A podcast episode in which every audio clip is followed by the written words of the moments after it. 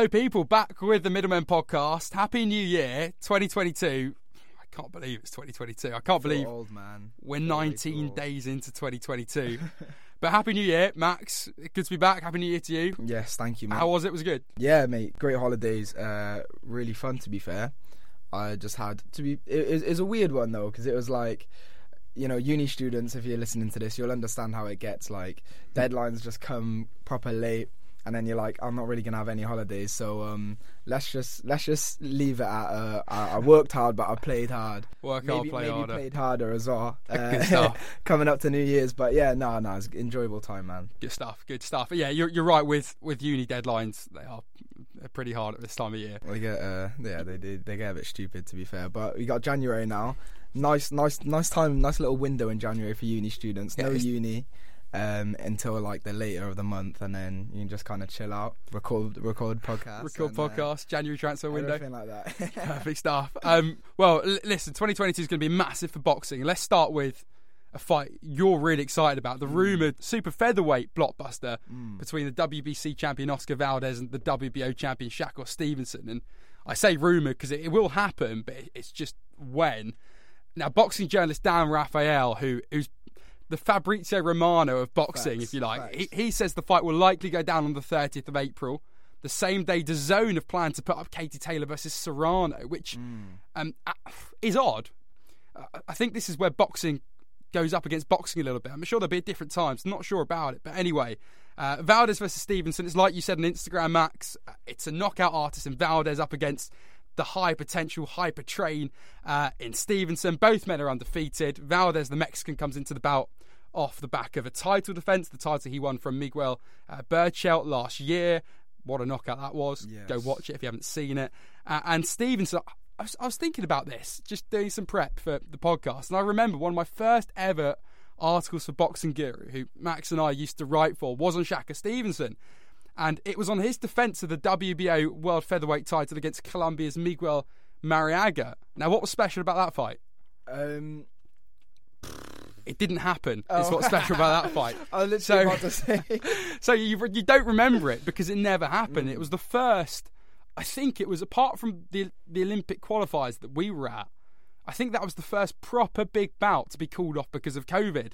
Um, so I was, I was quite annoyed because I'd done a really nice article on it, yeah, and it- yeah. it, was that time and effort into something completely made redundant. Exactly. Um, but but I remember at the time writing about Stevenson, and people were saying this was March 2020. He w- he was going to go on and be the next Floyd Mayweather, and Yeah. the hype hasn't gone away. It's still there. If you're looking, I think you're looking at a future four weight world champion here. I, I really do. So the only thing for Stevenson, for me, is that COVID took away the Michael uh, Conlan fight, uh, who Leigh Wood's fighting. Yeah, We'll be talking a lot more about that in, in the coming weeks. Um, there could have been a unification bout with Josh Warrington. That didn't happen because of COVID. Actually, I think that's a fight everyone would have loved to have seen. Yep. Um, but there we are. We, we've we have got Shakur Stevenson versus Oscar Valdez. What a way to kick off 2022. First off, who wins? The both they were both world champions in the division below. So who loses their perfect record? I think you're only best best way to to do predictions, yeah, and you can never go wrong, right? Even if your prediction is wrong, you can never go wrong by saying you're only as good as your last fight. And I think Stevenson's was career defining. This is his last fight is when I fully believed in him because I was like, I like, do you know what I mean? He's he's gone up, he's gone up the rankings and and and beaten who you need to beat to to get to the titles, but there's no one big yet that is making me believe in him that if he is put up against a test that he can overcome it. Jamel Herring was everything, was the exact kind of boxer that I needed to see Stevenson face for me to actually get a good judgment on him. Um, and Stevenson, you know, uh, people people like to talk about the the ref stoppage, saying it's a bit early. I like the stoppage. I think Stevenson done everything, put, like like perfect fight, perfect fight. Valdez's wasn't, and a lot of people were saying that in He his lost. last fight. He should have lost. Yeah, he, he should have It lost. was so- Robson Conceição, wasn't it? yeah. Mm. Um, so it was. Do you know what I mean? L- looking at both of them, Stevenson looks like he's just he, like every fight he's just getting better and better. And you were saying there about his uh, about his hype, like it hasn't gone away. It's only just it's just building more and more. And now I'm now I'm buying into it, and um, I fully think he can overcome. He can overcome Oscar Valdez here. He just has to. I think he knows what to do, especially with uh, fighters like Valdez as well. Like he, he'll be cautious, he'll respect the power, but then he he'll also come forward and he'll land his shots. And he's just slick. He's a slick worker. He's he's a really good operator, Shakur Stevenson. He's everything I like in a boxer. Because um, I like when I used to box, that was the kind of style that I would always try and go mm. for. You know, like slick footwork, counter punching, like distance from range, like shots from range, outside, inside. He's, I, I think he can really, as you said, he has the potential to be a four. I, I think even five weight, five weight world champion if he if he sticks to his grind. You know what I mean? We we say a lot of things. People have probably said that about Ryan Garcia before, but then you know things things happen. Um, but if he stays with the work rate, his activity, and his dedication now until the end of his career, I think he can go on to do crazy things. And uh, I think you know his fight against Oscar Valdez is just a just a chapter in that in his success story. You say all of that, and it just makes me feel like this is the fight that boxing needs. Like boxing needs an exciting, uh, and this is one for the hardcore. So I don't think you go around the general yeah, population. I, I, definitely, he's, he's, he's, not he's not the biggest name in it, and it, especially it's a problem you get with the lower weights as well. People know you know Lomachenko in in the lower weights, um, British uh, British uh, casual. I, I, don't like to. I feel like casual has too many negative associations with it now, uh, using that word. But like but like fans that aren't hardcore mm. uh, will know like Warrington and, and you know like British ones, uh, which is understandable to be fair. Yeah, yeah, yeah, for sure. Um, but and I think you know maybe, maybe casuals in um, America will know will have heard of Stevenson, but this this is what he needs to be doing. It boosts it boosts boxing as well. Mm. I think the whole sport. I don't think it's just good for those two. Yeah. I think I think for the whole sport, this fight is fantastic, especially if there is a big knockout or there's, I don't think there can be an upset either way. I mean, who who do you think is number one? Who's number two? Oscar's number one because he beat Berchelt, or, or is Stevenson number one because of his raw talent? It is. It is hard, isn't it? Like people are. I think people are going to want to go with Stevenson, but then you just can't. You just can't write Valdez off. You see what he can produce, and you know how good of a fighter he is as well. And he's he's always gonna. That's what I love about Mexican fighters, bro. They just they just they're crazy, aren't they? They they love it. Um, and that's that's gonna that's gonna definitely make him a problem. We'll see we'll see how well he can take Stevenson's shots as well, um, and if he can do that, then Stevenson is in for a tough night because he'll just uh, like you, you see you see it with um you know Canelo if he knows he can take a, a boxer's punch and he'll just keep moving forward, then the boxer won't know what to do. So Stevenson needs to have a plan A, plan A for if he lands his shots and they damage his opponent, and a plan B for if they don't.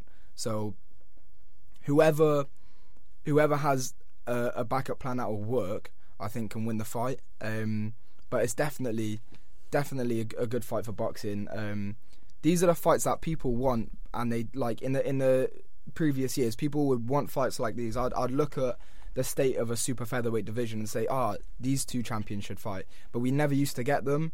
And now I think off the back of a really successful year of boxing last year, in terms of putting the fights people want to see together. I think that like boxing's just building on that now, and, and they're putting together more. It's a unification fight, isn't it? So so they're they're trying to unify the division more, and I think that's just that's exactly the direction it needs to be going if For it sh- wants to still like if it, if it if boxing wants to be still be the best combat sport in the world, then that's this is what it needs to be doing. I agree, but surely I'm, I'm and I'm really happy that the big fights are happening, but surely Taylor Serrano can't be on the same day. That that's what yeah. I mean. If you've it's like putting Man City, Liverpool on versus Chelsea and uh, I don't know who, like, who, else. I wasn't. I was going to say Spurs, but I feel like that's being way too kind to Spurs. Some, yeah, some, some European. yeah, it's European like team. putting yeah, two massive football football games on mm. on the same day.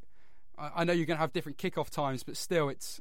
I, I, I, don't know. Maybe maybe that's just me being pedantic. It, it, nah, I, I get you though. It is like obviously, I'm not saying that the Champions League final is the same as uh, Valdez Stevenson. Obviously, there'll be way more numbers because it's football. But in terms of importance of things in the sport, like say you got a Champions League final and the last game of a Prem season title decider on at the same time, like people aren't gonna know what to do. Mm. Um, but I know what British fans will do. Obviously, if Katie Taylor's fighting, um, they're they're gonna go and watch her especially when when Valdez and Stevenson. I think that's going to be more of an American one. But then Serrano is probably, all right, if maybe on par with Claressa Shields, maybe just a bit a bit smaller profile in terms of um, women's boxing than Claressa Shields. But a lot of American fighters are, are going to w- want to watch her as well. So um, it's going to be a tough one. All I know is that Taylor Serrano is the fight of both of both women's career. Yeah. both women's career.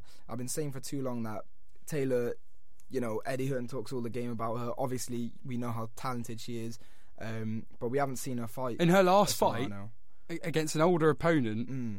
I, I, remember watching it thinking Ta- uh, Taylor looks. She looked a little bit on the ropes at a little points. bit, yeah, yeah, a little bit kind of off par. Um, little like kind of a, a lot more average than than we've seen her in in previous fights, definitely. Um, so she, but I think I think she's one of them fighters that. She kind of lacked a little because she knew that the opponent, you know, it wasn't a big occasion. But now with the Ser- Serrano fight, I think she'll step up, you know, train her train her ass off for it, and um and just try and try and give the best performance of career of her career. But that is just huge for women's boxing. And I can't emphasize how big that is. That fight had to happen um, if they want to say like what what proper like women's world number one outside of Claressa Claressa Shields era is is out of those two. So it's so good that it's put together. But as you said, little counterproductive that um, it's on at the same time as Stevenson Valdez. It's a it's just frustrating. It it is massive for women's boxing, like you said, and uh, yeah, it is counterproductive. But I was just gonna I was just gonna say I really enjoy and I, I'm pleased with the way women's boxing is going. We're going to mention Lauren Price a little bit later after we talk about Frazer Clarke, but it's going down the right path. Finally, Valdez, uh, Stevenson. There's the only thing I don't want to behind hide behind. Uh, and this is a fight that can help promote the sport. That's what we said, you know, ten minutes ago. But the only thing I think that can tarnish it, and we don't, we shouldn't forget that Oscars failed a drug test last September, and that was ahead of the uh, the Conceição fight, uh, a fight that again we said arguably most people thought uh, Conceição should have won. Valdez, and there's no shame in that, by the way, that, that uh, Valdez almost lost that fight because Conceição is a very good fighter with an excellent amateur record. Yeah. Um, but for me, uh, this is a fight for the diehard fans. We've all been waiting for it, but let's not shy away from the drug issue here. I don't think you can just. That shouldn't. For me, that fight should never have gone ahead. I know it was under a different board, but I, I don't think you can just brush past that for Oscar. Yeah, no, agreed. Um, it's it's going to be something now. Whatever, just kind of like like it is with uh, Canelo, like whatever he goes on to achieve now, he's always gonna. That's always gonna get brought up by fans. That are always gonna say, you know, but remember when you did this, that wasn't good, was it? And that's always gonna bring him down a peg or two. Even say he beats Stevenson, say he becomes undisputed super featherweight champion. People are not gonna say. People are gonna say, yeah, not gonna forget you- that. Yeah, like we're not going to forget how you juiced and you were probably juicing for fights that you weren't. Uh, do you know what I mean? It's it's it's a tough one. Like that, it doesn't. As you said, it doesn't go away. It won't go away. Um, I, I can I can look past it because I feel like it's been resolved. But when you're actually looking at Valdez's whole career now, that is going to be something tarnished that's- it Yeah, bit, it's, yeah. it's definitely tarnished it. Well, anyway, well, yeah, it has tarnished it. Um, but 30th of April for that one, Shakur Stevenson, Oscar Valdez. Uh, we'll, we'll talk about nearer the time, but huge, huge fight. Yeah. A bit closer to home, and for me, this is a fight I, I begged BBC Radio Derby to cover, and I'm not sure if I'll get it. But our boy, the 2020 bronze medalist, the former Team GB heavyweight Frazer Clarke, makes his professional debut on the 19th of February. It's going to be a big night in Manchester.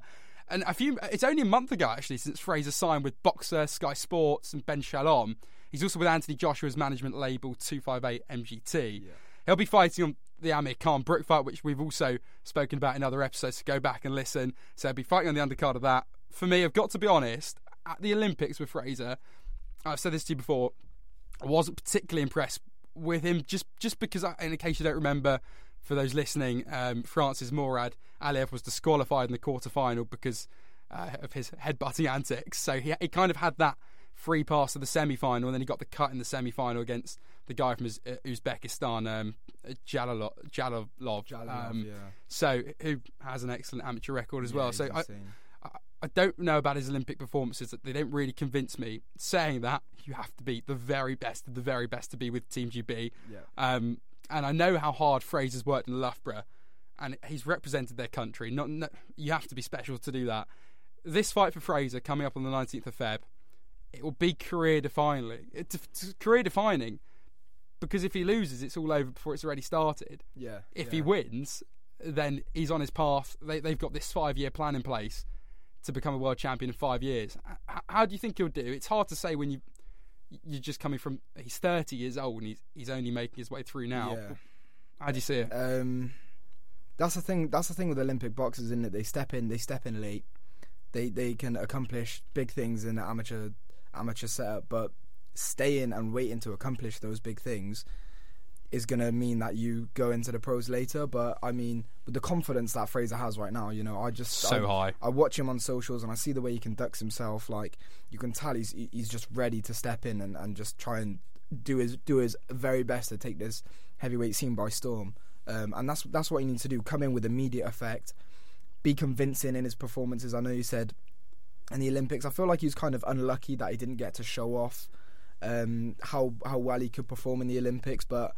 I kind of I, I feel like everything happens for a reason. Do you know what I mean? He's trained so hard to get there, um, and it was just a. I guess it was kind of an unfortunate series of events the Mm. way he, he got it, but I, I still believe he does. He did deserve that bronze medal. Um, there's there's no denying that. Oh, there's no, there's no den- denying the work that he put in and, Yeah. and that he deserves to be where he is today because that man, we've spoken to him on the podcast, and you go back and listen, th- the grind that man has put in over the amount of years he's been with this Several- sport, several years. Yeah. uh, it's you, you take your hat off to him, Yeah, and he hasn't given up. And that's the okay. You can make the argument that he's late coming into the game. But you Mm. can you have to admire his his work ethic and his belief, and it's not his enthusiasm for the sport. and It's- it's it's and his is it? determination. It's not gone. It's still there. And, it's, And- I, I feel I feel like it's even gone like just built up now because he's he's signed on he's signed into the pros. He's bounced off his off his doubters. Yeah, definitely. He's used that to fuel him, yeah, and he's now in a position where he's making his debut on a massive card. I mean, Yeah, Khan Kell. Brook that everyone's going to be watching anyway. And I think. I, th- I think it's good for Amir Khan and, and for Kell Brook that you've got Frazer on the undercard because yeah, it's it's it's, it's going to be one that kind of draws eyes to the card Mm. early as well. Obviously, everyone's going to be there for the main event, but putting someone on like like uh, Clarke, then like everyone obviously that that pays attention to the Olympics, pays attention to uh, amateur boxing, they're to realize and they're to be like, oh, that, that's great. Like same with um uh the Liam Beefy Smith and Anthony Fowler fight. Uh, they put Pete McGrail on in the on the undercard.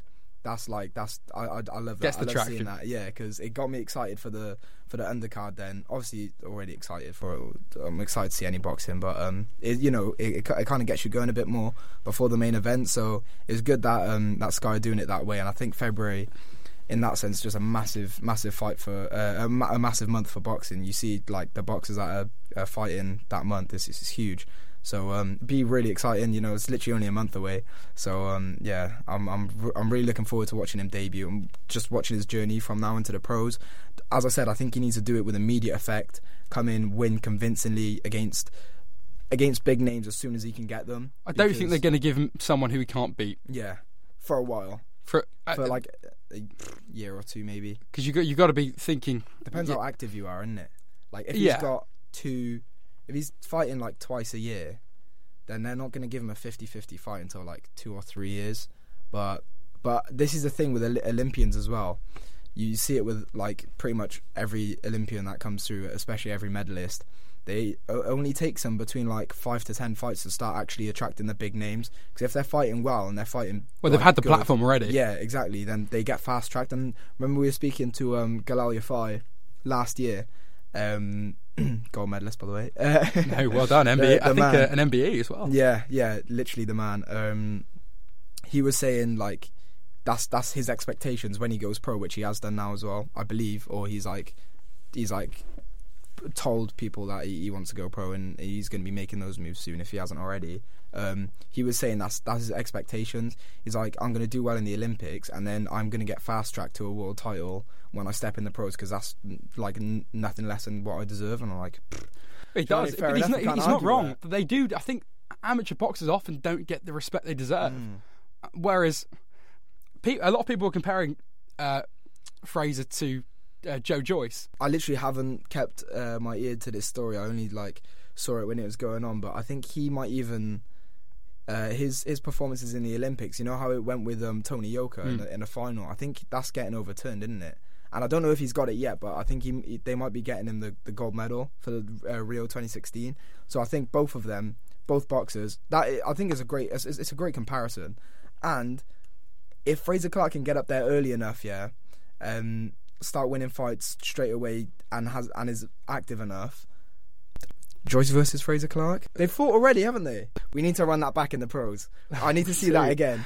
I'd, I'd love to see that. Yeah, Uh, well, there's a five-year plan for Frazer for Frazer in place, Mm. and at the end of the five-year plan, Ben Shalom's come out and said Frazer will be a world champion. He will be. I, I rate the confidence. I rate the confidence, but whether he's going to be the next Anthony Joshua, I We'll It's a stretch. see. We'll see. It's it's. Do you know what I mean? As a promoter, you've got to be telling people that you've got to be trying to get as many people as possible to believe that you know this guy that's just signed on with you has just had a great amateur career and he's now going into the pros. You want to make him the next big thing. That's exactly what Eddie Hearn did with Anthony Joshua when he came through. That's exactly what Ben Shalom's going to do with Frazer Clarke, and, and that's that's their job as promoters. Mm. And now it's up to the boxers to make sure that what the promoters are saying is spot on. that it happens. Yeah. Well, someone who's also, also local to us in Derby and who's also wanting to, to get to that next level to, to be fast tracked into the big MMA scene. Alan Baron, Yes. Polish bantamweight. He's a champion. He's training in Derby, and you've been busy. You spoke to him, right? Yeah, yeah. So, um, literally, I think last year with COVID, it was, it was a bit of a tough one for me, especially like uh, as a journalist to um, to kind of get to different events, get to places, see people, see things, and then I, I had a project that needed doing uh, for university, and I was like, bang, this is because obviously don't feel like I say it enough, but big MMA fan as well, um, and I, f- I was like, finally, I can. I have a I have a platform, I have direction to um to go and, and do a cover MMA for the first time. So I hit up Gracie Barra Derby, amazing gym, amazing people. I cannot speak highly of that place enough. Like, especially as a as a um, budding journalist, you kind of I I don't know if it's the same with everyone, obviously, but I get a bit anxious. You, but also, bit- get a bit yeah, nervous you with- appreciate two things. You appreciate the kindness that they give you when you're there, and the access that they give you. Definitely that and that that was it. And and they both of those were like that is a, literally the two things I worry about. And they let me get all angles to the gym for filming, interviewing, everything. And I was able to, you know, I had Alan, um, I had Summer, Jared. The list goes on of the people that were in there, um, just coming up and like offering themselves for an interview. Man, it was great. Um, and it makes such a difference, doesn't it, to, Yeah. to the actual interview itself? I mean, this is where like the middlemen aspect of our podcast comes into play, and this is the perspective we can give you on what it's like to be a journalist when you're interviewing these people. yeah, But it's like you say, I remember with Jamie Ward, who's a Derby and Nottingham Forest legend, Northern Ireland legend, really big name in football, and he plays for Buxton now down the road. Mm. And when they had their cup run, I interviewed him, and I wasn't nervous, but something went wrong with the technology, Yeah. and the whole we we lost the whole interview at Radio Derby. But something you don't forget is he was kind enough to then come back on. Uh, like he put his baby to bed. He came back on. We did the whole interview it again, Yeah, and and he gave you that time. It's the small things you don't forget, and then and then you see them at the game, and they refer to you by name, and it's the really small things that, as a Yeah. journalist, make a massive difference. definitely and and you do you definitely need that like when you're going into the, those situations you kind of because you're nervous yourself but they might not like know that especially uh, athletes kind of don't really think about it they're just there to do their interview aren't they it's, it's part of their job you know fair enough I, i'd be the same but then like people like that kind of just put you at ease do you know what i mean and that kind of helps you be able to um, conduct your interview better you put more into a, relaxed mind state relaxed headspace and that's kind of it. That's exactly uh, where you want to be before an interview. And um, yeah, the, the guys at uh, Gracie Barra were like that as well. They gave me like so much time to set up, like just, just let me just just all, all relaxing. And um, you know, fair play. Shout out to uh, Jamie Ward for that as well. That's that's a top thing to do. You won't find many athletes that'll do that. You know, come back on to do an interview. They'll say, "Oh, you know, not not, not my problem," Exactly. and then and then leave it. But um, yeah, no, top man for that. Well, top man in Jamie Ward, top man in Alan Baron. Here's Yeah. what he had to say to you.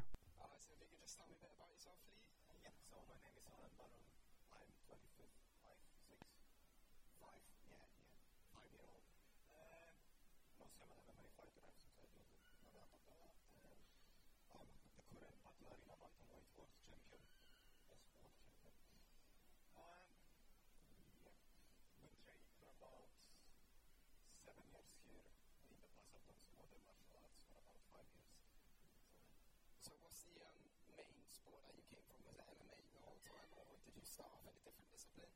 Uh, I started in Japanese Jiu-Jitsu, and when I was a kid, I did a little bit of karate, and then I started Brazilian Jiu-Jitsu, and then after a few months, I moved to MMA. A few BJJ at first, and had my MMA debut, and then compete since in BJJC. What made you choose Gracie Barra Derby? Why it's the right fit for you, and why why has it kept you here for seven years? Uh, being honest, it's close to my. That's, that, that's how, it, how I picked up first. But I just like the culture, like the vibe, home, the one is nice here. That was why I like, tried to make my head off, especially I'm a small guy.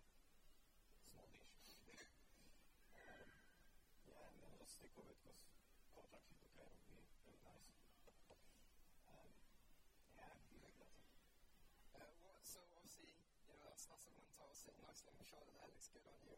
Um, what are your going into the future now? What would you say your plans and goals, and what, what do you want to achieve in this sport? Um, I would love to move for the pro ranks probably next year, early, uh, late, late probably. Defend the title at least once, twice. Maybe get another title out of it. Uh, show like almighty because I had a few fights. Most of my fights were better than one of them on the battle arena. And then yeah, move pro, UFC, UFC belt. Few years, yeah. What have been your inspirations? You know, coming up and, and training you. Uh, I was just talking to Summer then about kind of an inspiration for us right now. There's uh, Leon Edwards. You know, as, as a British person, you can kind of uh, look back and, and be encouraged and inspired by him. What would you say your models are in this sport? Uh, that's a one. I never really had I love. I've I like, Dominick Cruz of the and obviously power. He lost recently, well, about that, but yeah, that's favorite crazy like, yeah. I was going to say, uh, get out on the first. Dominick Cruz, my favourite fighter. um, so yeah, s- speaking about you know, the, the UK uh, MMA scene, this is, this is where you're training, this is where you're at, and this, like MMA globally, is just becoming a, a monster sport, really, really popular, um, and especially now in the UK, I feel like they're, they're having their moment now. Um, can you speak on that and that kind of are you, are you happy to be competing and be, be part of a movement that's um, that's that's really popular? Oh yeah, yeah. Like the more people new one comes up here, especially at the time the, the belts comes up, like to be asked about it's not more and more young people come into the sport. That's that's amazing. More and more pe- people like actually know what MMA is because in the past, like how many times I had a taxi driving me here, oh what are you doing MMA? And there was a blank.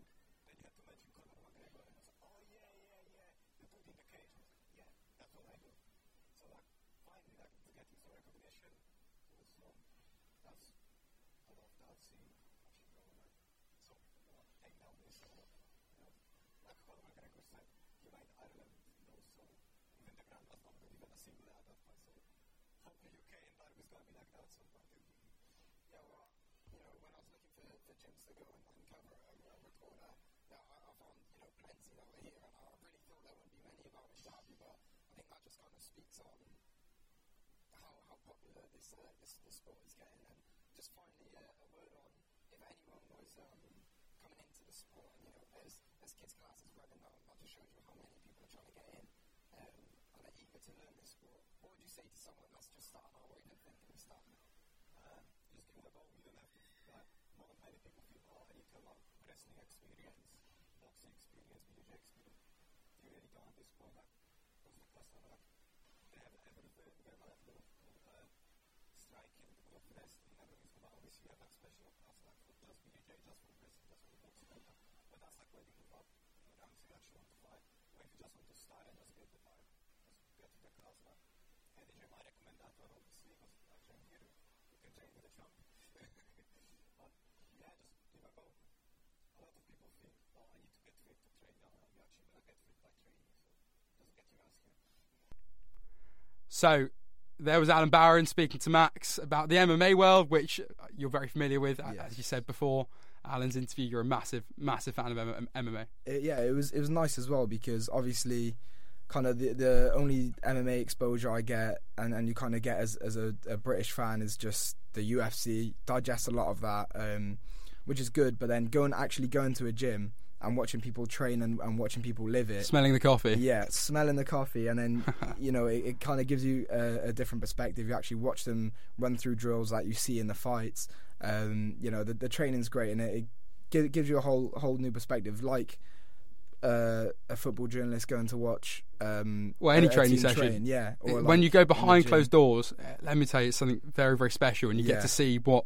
Well, no one else gets to see. I mean, it's off very often the media don't even get to see it. It's like Yeah. you, you're lucky to be there. It is, Um, is really good access. Um, and yeah, no, Al- Al- Alan's a great guy. Uh, great talking to him. Funny guy as well, to be fair. And um, yeah, what, what what a time that was uh, uh, uh, covering MMA. Yeah, we wish him luck, Alan. Same with uh, Frazer, and Yes. look, hopefully we'll get some more Frazer Clarke content coming our way in the next month. He's got his debut on the 19th of Feb. I, I, I said earlier I wanted to mention Lauren Price, uh, one of Frazer Clarke's teammates in in uh, Tokyo 2020 uh, with uh, Team GB. oh, From Wales, I'm guessing that's why you're smiling. um, and uh, well, she won middleweight gold in, in Tokyo last summer, and I think she perhaps doesn't get you know, the the credit she deserves. Mm. And she's got an MBE in the New Year's honours list, so really happy for her because I think she deserves everything coming her way. And she she seems like a really nice girl who's got her head screwed on and has clearly got a lot of talent. Yeah, um, unreal talent, unreal personality. From from what I've seen of her, haven't seen too much, but this is the thing. This is the thing. Uh, the the the gap with with uh, women and men right now in boxing. I mean, it's going to be like this in in most sports for a while. Do you know what I mean? But they should not be. You know, women that are, are doing things like that, they should not be denied. They should not be not given the media exposure they deserve. Do you know what I mean? I feel like Lauren should be covered straight away. Um, I think I think to be fair, certain publications have have been uh, good to her and and given her enough, but I feel like overall she she deserves more because what she accomplished was huge. Um, massive for, for Team GB and obviously massive for Wales as well. I, I, I was even when I was back home spending time in Wales, I feel like people weren't talking about it enough. I was like, this is you know this could be like your next But that's also yeah, part of our job is to raise yeah to raise the, yeah, as well, exactly, journalists is, to, is to raise the platform and to to not be ignorant or arrogant enough Yeah. to to ignore these people because perhaps well I think the It's- whole mindset is people don't care that that comes down to us as journalists we got to make and, him and, care. and- uh, quite and, and we You will care. you will care and, and we determine whether they care or not and that's Yeah, for that's sure. a big responsibility we've got in our job so Definitely. you're right. Um, that's why I like talking about people like Lauren, and Mm. I'm glad she's doing well. Um, we'll stay with boxing for a bit, and we'll go to Australia, where it's all been kicking off in sport anyway. The Lounge Down Under. I'm going to edit that bit. I'm going to put that right at the start. Um, Bob Arum, who who says a lot. Bob Arum. Yeah, for the Uh, for a very old man, he uh, he has a very young mouth. Yes, he does. Uh, and he said that Vasil Lomachenko's first choice fight is to challenge George Kambosos Jr. and that talks are underway. Now that's that's like the biggest bit of that. The talks are actually underway, Yeah. which I don't know. Um, first off, very quickly, um, because I'm really fed up of hearing about Novak Djokovic, and if we're going to talk about it, let's get it over and done with. Whilst we're on Australia, Yeah, I have no sympathy for the guy. Yeah. Um, get the vaccine. Stop thinking you're above everyone else. yeah, Uh, he's been deported. He's not playing in the Open, and to be honest, quite right. If if they're the rules of the land, then respect them. yeah. Don't I mean, go in, don't go over there and try and barge your way in with special papers that it, for for me it's either as simple as I'm not yeah we don't live as our good friend Niall Hickman always says we don't live in North Korea you know, I'm not I'm not forcing anyone I'm not preaching Yeah, yeah. but if you go over there then you've just got to respect the rules of la- the land Yeah, it's it's it's a shame that we've, you know, the the world's come to a place where you have to have things like a, a vaccine that people don't always trust to um to enter the country. But you know that that is the time we live in. We either have to accept it or we we're not allowed there. So, you know, just because obviously Djokovic is just an unbelievable tennis player. yeah for me he's, goes- he's one of the best ever yeah, um, goes without saying, but do you know what I mean? That doesn't mean just because of what you've accomplished in your career, you can just bypass the laws of uh, the laws of the land. Do you know what I mean? So you you have to ex- uh, you have to respect it, and I guess he hasn't respected it in in, in his free will, and that's that's the the decisions that um. The decisions that affect you as an athlete nowadays is it's, it's a shame that it has to be that way, but it is. And um, if you can't accept them, you gotta get out. there you go Djokovic talk ticked off the list Yes, sorted let's move on from uh, Let's get into proper Australian sport. exactly from from from Jocko to uh, Lomachenko Mm. And yeah, like well, like we were saying, wants to fight George Kambosos Jr. For me, you look at Kambosos, and I know he's he's been uh, beaten the likes of. Sorry, I know um, Lomachenko's beaten the likes of Anthony Crolla, yeah. and he beat Richie Commey. Um, Mhm. but there's no stopping Kambosos. I mean, this guy Mm. stands on top of the world. he upset Teofimo Lopez. He's got every major belt in the most thrilling lightweight division. First off, um, Aaron has to clear the COVID problems anyway. Yeah. Like like with Djokovic, he's Yeah, got to yeah. see to all of that. Even if they do, I know Lama's a former three division world champion. A lot of people think, and this is what we were talking about earlier, he's a bigger name than Devin Haney, but he ain't beating George Kambosos. Don't think Lomachenko's doing it. No. Nah. No. I, I feel like he, he- he's found his form again. I feel like the Lopez loss was just a little hiccup in his career. Do you see the way he's bounced back to that with with two wins, two TKO wins, Nakatani and Commey, the like top contenders of the lightweight division, put himself right back on the pedestal. Um, and it and the way he's performed after the Lopez loss has kind of made me think, yeah, that if he was to rematch Lopez, he would beat him. Especially seeing how Lopez performed in the Kambosos match. Yeah. But this is this is right. Pretend that Kambosos, it like Kambosos and Loma are, to fight, and not Kambosos Haney. This is a fun fight because it's the typical. Lomachenko lost to Lopez. Kambosos beat Lopez. So by that logic, Kambosos must beat Lomachenko. But it does. It barely ever works. Barely ever works like that. Um, It's never that so it just makes it so 50-50. But as you said, Lomachenko will be flying right now. But Lopez was flying in his confidence, in his preparation, in his training up to Kambosos and still lost. I would like to think that I know that Kambosos and Lopez are two different people, and Kambosos will, you know, uh, perform like he did in his last fight in his next fight as well. Um, but you you never know, and Lomachenko can neutralize whatever game plan you want to do. Still have to respect how good this man is, um, and I feel like even if he doesn't beat Kambosos, he will win another world title before he retires, because he just is that good.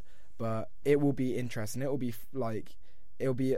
This is this is why Kambosos' nickname is ferocious because it will be a ferocious fight. He he goes there, just brings the fire inside the pocket, throws heavy, fast exchanges, and um, I mean, going toe to toe with Lomachenko is, is never easy, but going toe to toe with Kambosos is never easy either. So, and I feel like Kambosos has, has brought himself into that discussion now, especially when last year we were talking about the four kings of uh, who are they? The four kings of the lightweight division, right? Uh, who are we calling them? Haney, Lopez, um, uh, Tank Davis, and Ryan Garcia. Ryan Garcia, Tank Davis, right? I don't know if Ryan Garcia is going to come back to lightweight. Currently, Tank is not competing at lightweight. Hmm. And I've got Devin Haney, and he's the only one out of those four with a title at that weight now. He's the only one that's kind of stayed relevant through that discussion. Well, that's why people want him fighting George Yeah. Kambosos. Well, I mean, to be fair, right? So uh, as you were saying, with Lomachenko being a bigger name than Haney, definitely feel like he would probably bring more money and more um, numbers to the fight. But I mean, when you're talking about money as a boxer, you're gonna be, you're gonna want to, you're gonna want that, aren't you? Don't don't really blame people for that. But for Haney, right? Lomachenko brings no title on the line. Haney brings the only title on the line that Kambosos does not have. Kambosos doesn't have the title. He's one ti- one world title away from becoming undisputed champion. So why would he want to fight Loma? if you're not gonna fight for that, you're not. You just shouldn't be in boxing. That should be the fight that you want. It should be the glory that you're going for, not the money. Lomachenko, make your beat beat Haney and make your first undisputed um, title defense against Lomachenko. That that is that's the way to go. Arum, hold off for a year. Let Kambosos fight Haney in Australia where Kambosos deserves it. Um, and and and let's get an undisputed champion because we're only one world title away. Why would the other champions bother around fighting people that don't have a title when you can make this fight happen and make another division undisputed? This is what I'm saying about boxing. The direction that it's going in needs to be doing these things like like making the divisions undisputed. That's what people want to see. Well, listen, we're having this conversation because of something Bob Arum said, and, Yeah, and that's yeah, what that's that's that, that's the only thing we've got to remember. That this is this is something Bob Arum said, right? So Yeah, uh, it- you got to take it with a pinch of salt. you have, but uh, equally, he's creating exciting conversation, and that's Yeah. what boxing needs. Um, from exciting conversation then with Bob Arum, a, a, a businessman who uh, knows his stuff, and Mm. To, to to a conversation t- about businessmen who perhaps don't know their stuff. do not know their stuff Let, it comes to let, let's talk about football, and Yeah. we need to talk about Derby County. yeah.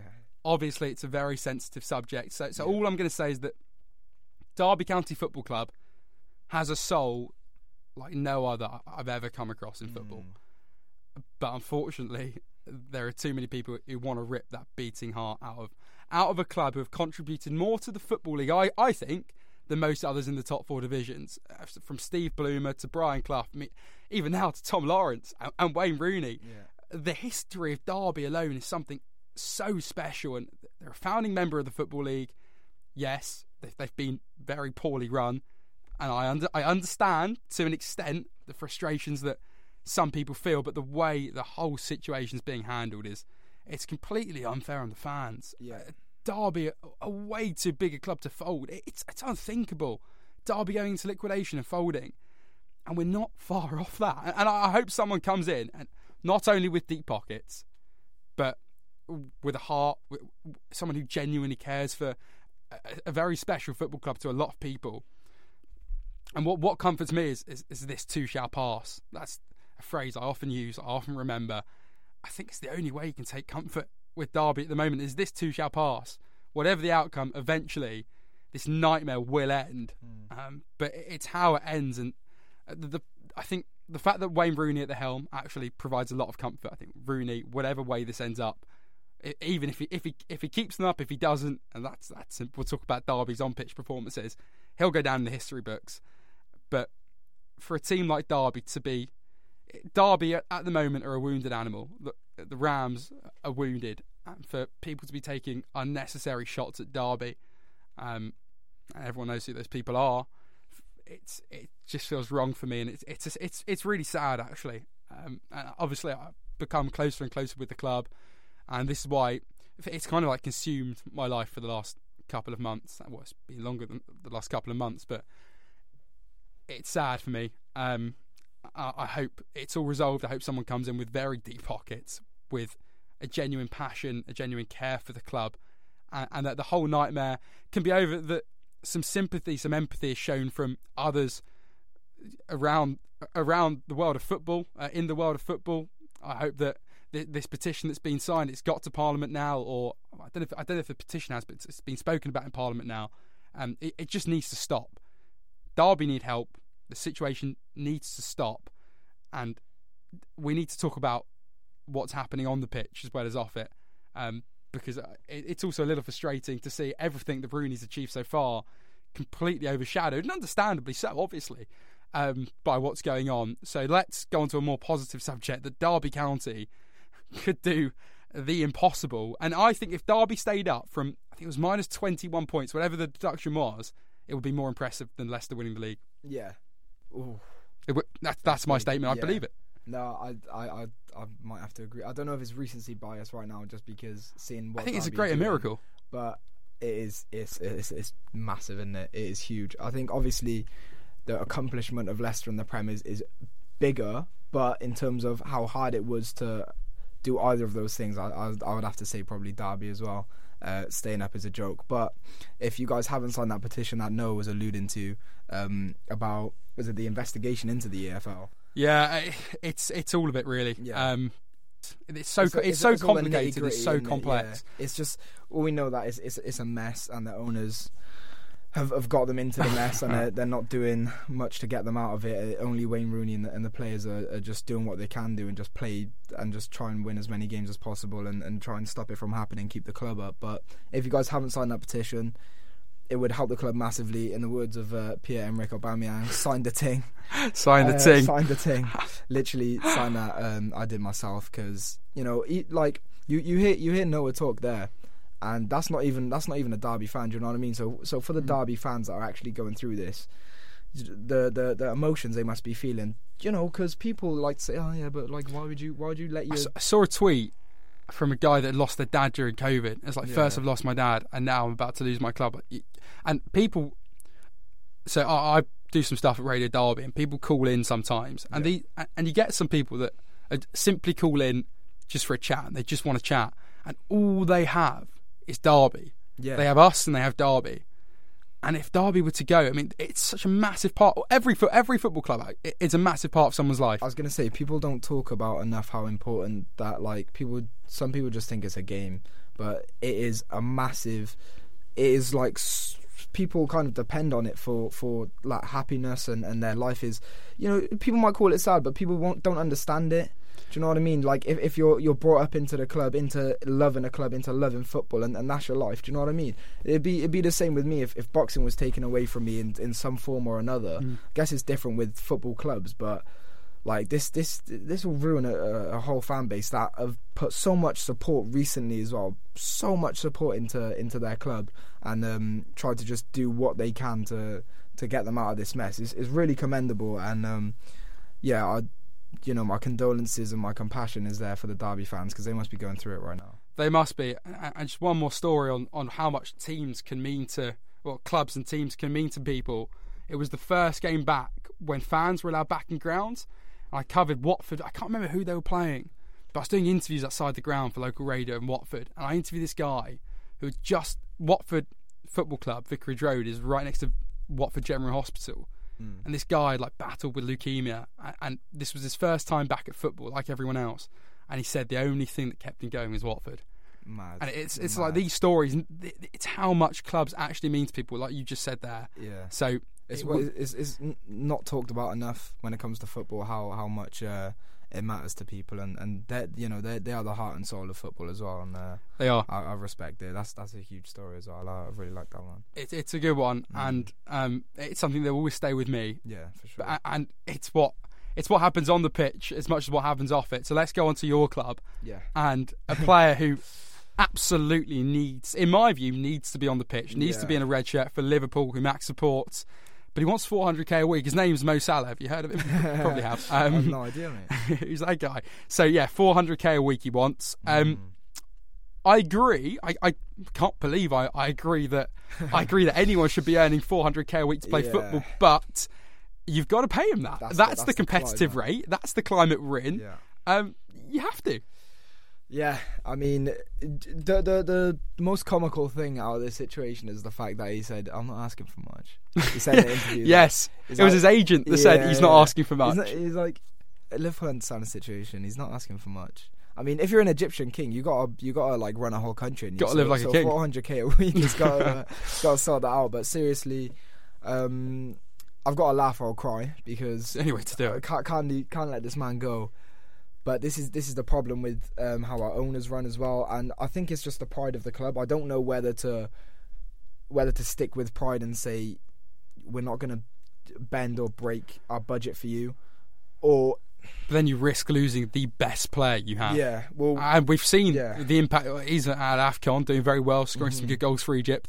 Um, he's the man. He's the best putting player through, in the yeah, world. putting right them now. through the tournament. It would be it would be stupid. I think there are times that you shouldn't break and bend a budget, but when you have when you have, in my opinion, Gotta the best player in the world surely. at your club, you have to make exceptions. This is a time where you just should, you just should do it. You just should. Um, but we have owners that probably think otherwise as well, so we really don't know how it's going to end up. Um, they don't like to put a lot of money in our club. They like to put it in American hockey teams and American baseball, which is great. Great You for know, them. I, I- I love I love my, my football club being third on a priority list of uh, of what my owners want to put their money into. Really, really frustrating that that's that's the way it is. But you know, you can't have it all. I can't have an amazing, can't have the best player in the world and then really good owners at the same time. Do you know what I mean? So, um, so I'm I'm grateful we got Salah, and I need to stay grateful that we got him because I don't know how long he's going to be here anymore, and I'm scared to lose him. We like I, I'm scared to see whether club will end up without him. I don't think it'll go too far, but like he is our, our hopes and our, our main way of gaining a trophy in these next you, few years. you can look at it in a way, in a positive way. When Aguero left City, I know it's slightly different because he was older, yeah, but they've uh, they're, they're 11 points clear of Liverpool and 12 of Chelsea at the moment uh, without a striker. Yeah, it's, yeah, yeah. it's, It's like- absolute. It's a joke. Th- there's no way we're, we're replicating that success without Salah. Like, because he's he's especially this season, he's our main like he's, our main guy. But when we were winning like the Prem and the, the Champions League, he was like kind of part of it. But now he's taken he's kind of taken over, just stepped into a whole different form. I think. Um, I think I think he's just do you know what I mean, doing something different different in his career now, something that he's never done before, just stepping up the levels and um that that means that he's way too too much of a valuable player to lose. And so my my advice to Salah, going off that, Mm. like you said, he's a Listen up, Mo. Mo. If you're listening, right, going off what you said there, he's at a stage where he's never been in his career, Mm. and he's at the stage now where Coutinho got with Liverpool, Yeah, yeah, where yeah. Sanchez got with Arsenal, where Benteke got with Villa, yeah, and it happens every single season. Where uh, Payet got with West Ham, yeah. And the list really, That's I so promise you, goes on. That's so true. And he's at a stage now where if he leaves, or if he's thinking about leaving, you look at Alexis Sanchez. Okay, he scored for Inter against Juventus Yeah, uh, yeah, last that a week. big- What else have you heard of Sanchez other than that in the last Yeah. year? Right? Look Nothing. at Sanchez, where he was at the Emirates. They had pictures of his dogs around the stadium. they adored that man. And if he stayed, they would have built a, a statue for him. I think that's what Kane's kind of going for at Spurs. I know he wants to leave, but that's probably also in the back of his mind. If he hmm. stays, he gets the, the hero. That's the thing. like- Shearer, legendary status. Th- this is what Klopp was saying to Coutinho when he was leaving. He was like, "You either, do you know what I mean? You either stay here and become a legend. Obviously, Salah's already a legend, but you, you stay here and, Cement that. and, and you just you cement it. But you, you keep you keep going as well. You bring the club to new heights, or you go probably become irrelevant as you mentioned. All those players that have. I don't think Salah's gonna like reach the form that he's in right now at a different club He wouldn't. right? You you so it's it's it's, it's a choice, and I think it's when you look at it like that, it's a, such a straightforward choice. Like Mo, don't go, bro. I Like it's- it's not like money's an issue.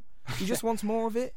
It's not like he, he's But broke. again, this like, is where the greed, the greed comes into football with player agents and uh, the people. Uh, I've said this since we began podcasting. The people around footballers uh, are a massive part of the problem. Yeah. Um, uh, and in fairness to Coutinho, now he's gone to Villa. Yeah, uh, yeah, it's early yeah. days. Obviously, he scored in Yeah, his, to but fair, he's resurrected. scored. He comes off. He comes off the bench. Scores in his, in his first game.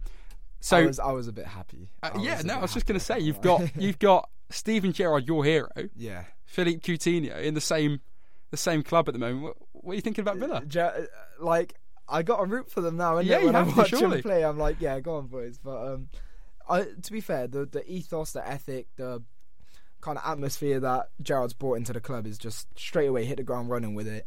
Um, we'll we'll see how he does when he when he hits a hard time with Villa. That will kind of really speak true to his Which character because it's hard to. It's even worse to hit a hard time being a Premier League manager. But you know his business, Digne and and Coutinho straight away. Like he doesn't he doesn't mess about. It's so good to see him in the Prem again as uh, uh, as a manager. It's it's amazing. So um, shout out to Gerrard, absolutely just taking Villa by storm right now. Coutinho once again talking about immediate impact. That's exactly what he did. Goal and assist, better better season than Sancho so far, just in 22 minutes of football. so uh, Start to flex. um, yeah, but you know, I didn't like how how uh, the thing ended with Coutinho as a Liverpool player. Um, you know, got a bit sour in the end, especially how he was saying he wanted to leave for a trophy. But you know, we got our revenge by that by actually winning the trophy. But that's it as well. If, if Salah stays patient, because listen, listen here, right? Mm. When Pep Guardiola leaves Man City, they won't win the title for another couple of years. I think it's it's, Yeah, it's almost impossible for City to win anything if Pep leaves. Yeah, Because it, it would be it would be worse than Ferguson leaving United. It really would be. Yeah. The style City play, it's impossible for anyone to come in and change that in a season. Oh, imagine imagine City suffering the same way United did after Ferguson. But I think they will, not to the extent, not to the extent, Yeah. but I think they will. Um, yeah. And so that's where Salah has to think. "Hang on, If I sit tight, I will continue to win things at Liverpool. definitely will. I think he Definitely will. Um, so there you go, big one. And, and my team, Chelsea, have made no moves in the transfer window. I think we've uh, renewed Silva's contract, um, but we, we really haven't done a lot uh, in terms of Chelsea Brighton. We're recording on the 19th of Jan. So Yeah. Chelsea Brighton Day last night. night before. Um, I watched them with a Brighton fan, and quite rightly, the Brighton fan was, uh, you know, poking fun at me the whole way through because Chelsea, Chelsea were playing like Brighton, and Brighton were playing like European champions, and it, Hmm. it shouldn't be that you're. Bright, okay, massive respect and hats off, and all credit that goes to Graham Potter because he's done an amazing job at Brighton. But um, listen, Chelsea can't be you can't be pinned back by a team like Brighton. You can't Yeah. be okay. Go a goal up, then then double the lead, right? Yeah, and the amount of time I think Tammy, uh, sorry, not Tammy, uh, Callum Hudson-Odoi gets in the area, Hmm. square it to Mount, Mount's in there, pass it to Mount, Yeah, and it's his end product was was poor, wasn't it, last night? I, ch- I feel like he's consistent with that as well. He doesn't put it in the back of the net enough. no, it's not just. Callum Hudson-Odoi though. Um, it- it's it's, It's a all of them, and, and, It's and a clinical problem, isn't it? There is a problem about finishing in front of goal. There is, and you know Werner bless him. He's come in, he's tried, he hasn't really done anything. Yeah, I know they they got like no game time. I would have started Havertz yesterday. I, don't- I like him. I don't know why they keep bringing him off the bench. Yeah. I know you can't. I know you got Lukaku in there, obviously. Yeah, But yeah. Lukaku didn't do anything. He- Just give Lukaku a second striker. I think Lukaku and Werner's the the, the the way to go. Obviously, I'm not a football manager, but the way I, I look at the team, I'm like, you you need a second striker because he's absolutely what had eight touches in 80 minutes or something. something like that. Like you, you, he needs extra support, and I think Timo is perfect for that because he's got the pace and he, he's he, he's decent passer of the ball as well. I don't think he Hmm. like that's that's said enough about his game, but he can it- even the short simple. If he could finish, he'd be play the- off him. If he could finish, he'd be the best striker in the world. Yeah, yeah, but he, yeah, yeah. but he would be, but he can't finish. He can't Um, finish. So yeah, Tuchel also needs to stop making excuses that the team are tired. Every team in the Premier League is is tired. right now. Every, every every team, yeah, shattered. They've had a, a really rough run with COVID, Mm. and we Just could talk about that all day. Of, uh, coming off the back of Christmas fixtures as well. That's always like, exactly that. the busiest time of the season. So uh, for the, for those excuses to be coming out uh, game after game, too many draws for Chelsea. They're not going to win the title. Like I said, Chelsea twelve points off. Your lot are eleven points off. Fi- finally, we'll, we'll round off with this. City. Yeah. Have they wrapped up the title already? yeah, Yeah. Got, it's, it's it's done, isn't it? Unfortunately, A little naive and ignorant Max at the start of the season was saying, uh, "City won't be in it. It'll be uh, Chelsea Liverpool Chelsea, contending this year. They're contending for second place at least, but City just it's what happens, isn't it? Their, their squad depth, they just rotate. I'm not, I'm not, I'm not using that as an excuse. I feel like people just say, "Oh, they have enough squad depth, so they just should win." like a lot of teams with the same squad depth wouldn't win. They have Pep, they have just players that just understand the system, are used to winning, like just really good winners now, and just just know how to do that. Um, and I feel like I don't know, how, I don't know how th- this will be massive if they bottle it. I don't know how they would. They won't. They they've they've the way they're getting results, the way they're grinding results out. Uh, they, they've got it wrapped up. Unfortunately, I hate to concede another season to Man City, but this is it. This is. Do you know what I mean? When Liverpool are winning titles in a few years' time, you just say, "Look, I went through it." That's I'm, when you I'm- I'm still happy about winning it a few years ago. To be honest, so I'm not. I'm not. Um, I'm not too bothered, but it's just it's just annoying that it happens. Kind of like the same old, but you got to take your hats off to City. They're just an incredible team. Yeah, you do, uh, and they are an incredible team. As a Fulham, who are about to go into the Premier League, they've Oh, scored God. six goals What was what was in the, the, the, last three consecutive games. They beat Birmingham six one, six one? I saw it seven one against Reading. half time's like four one, wouldn't it? Yeah, Uh, to Fulham. yeah, That's they they are man. an unbelievable outfit with Mitrovic, who can only score in the Championship. But then, it, actually, Yeah. in fairness, he didn't score against Birmingham. But it's so strange, isn't it? Because you see how well Fulham are doing, and then they'll probably like give it a season or two. They'll probably be back in the Championship. It's just, I'm telling you, right? There needs to be a new league, the second division, Norwich, about five Fulham, teams. Watford, Bournemouth. Literally, Yeah. all of them, all of them. That's there. You're right. Yeah, it, it's it's got to be done because there's so many. There's like West Brom as well could probably jump into it. Spurs. There's, there's too, Spurs. There's too many that just bounce bounce around, and that's like that middle ground. But uh, it's funny to see. It's funny to see just Fulham destroy teams and then get humbled in the Prem. But it's, it is what it is. It's uh, Championship's good to watch as well. Um, I'm more focused on Derby than I am Fulham. Hopefully they stay up. That would just be insane. Um, but fair play to Fulham as well. They are a bit good, aren't they? They are sick. Um, but we're with you, Rams fans. Uh, Of course, it, it's a terrible, terrible time for, for any Derby County fan. So uh, Yeah. we're with you all the way on that one. And that wraps it up for this week. Yeah. Really good, much needed chat about football, boxing.